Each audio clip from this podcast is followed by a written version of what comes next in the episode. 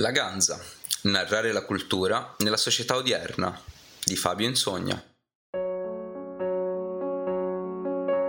La ganza è nuova ed eccitante, fresca, leggera, effimera ed eclatante, eccentrica ed elegante. La ganza è ganza per definizione, sentimento ed espressione, riempie uno spazio vuoto, il vuoto dell'immaginazione.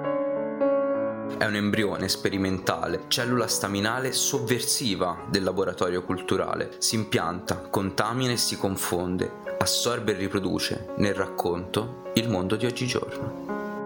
Ho cercato con questa poesiola di esprimere il sentimento che provo nei confronti della Ganza. Un nuovo progetto editoriale si sta formando in questo momento, una rivista culturale per parlare di arte, cinema, spettacolo, teatro, letteratura, musica e società. E cos'è cultura se non un costante dialogo attraverso cui narrare noi stessi, ciò che ci muove e che ci ispira, sogni, desideri e ambizioni che prendono forma nella relazione, nel nostro scontro-incontro nel calderone sociale, divergenze e punti d'incontro, conflitti, climax e catarsi. Uno spazio quindi in cui far incontrare ciò che è umana espressione, idea, emozione e da cui narrarne lo sviluppo e le innumerevoli possibilità che esso porta con sé. Mi piace immaginare un luogo a cui una mente oberata da date e scadenze, formalità e rigidità può tornare, comodamente in pantofole, a respirare, nel cui consumo occhi stanchi possano riposare, orecchie assordate dai rumori della quotidianità trovare pace e rifugio, in cui un cuore, desideroso di emozionarsi, possa lasciarsi andare e piangere, ridere, urlare e sognare, accolto da una calda coperta di sogni e cullato da una dolce melodia. Uno spazio per la speranza, certo, perché confrontarsi con le storture e le brutture del mondo fa fatica,